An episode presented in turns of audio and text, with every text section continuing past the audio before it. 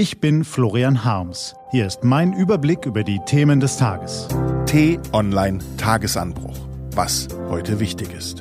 Mittwoch, 6. Juni 2018. Zukunft der Rente, Kanzlerin im Kreuzverhör und ein Deutscher im Weltall.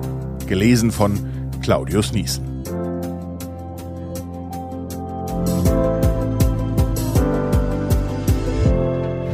Was war? Die Zukunft der Rente. Die Rentenpolitik war ein Knackpunkt der schwarz-roten Koalitionsverhandlungen.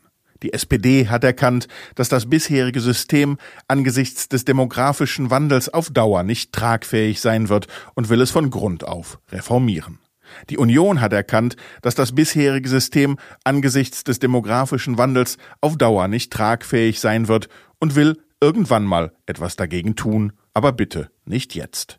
Dabei kommt heraus, was immer herauskommt, wenn zwei Regierungspartner sich uneinig sind, eine Kommission. Und weil die irgendwann mal ihre Arbeit aufnehmen muss, nimmt also heute die Rentenkommission der Bundesregierung ihre Arbeit auf. Sie soll, und jetzt halten Sie sich bitte fest, bis zum Jahr 2020 einen Vorschlag machen, wie die Rente ab dem Jahr 2025 organisiert werden kann. Was steht an? Die T-Online-Redaktion blickt für Sie heute unter anderem auf diese Themen.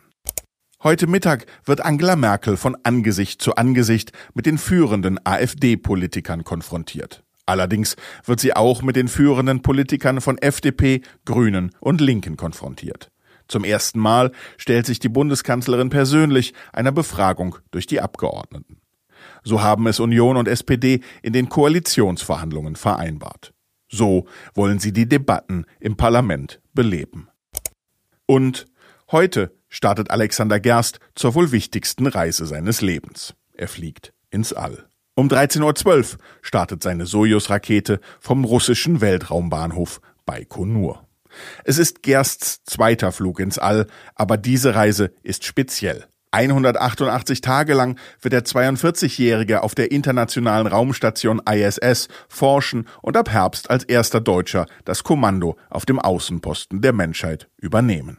Diese und andere Nachrichten, Analysen, Interviews und Kolumnen gibt's den ganzen Tag auf t-online.de.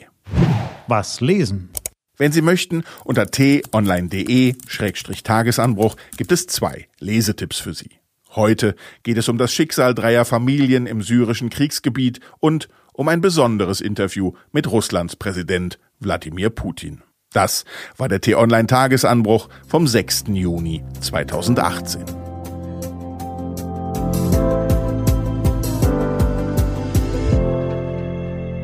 Ich wünsche Ihnen einen frohen Tag. Ihr Florian Harms.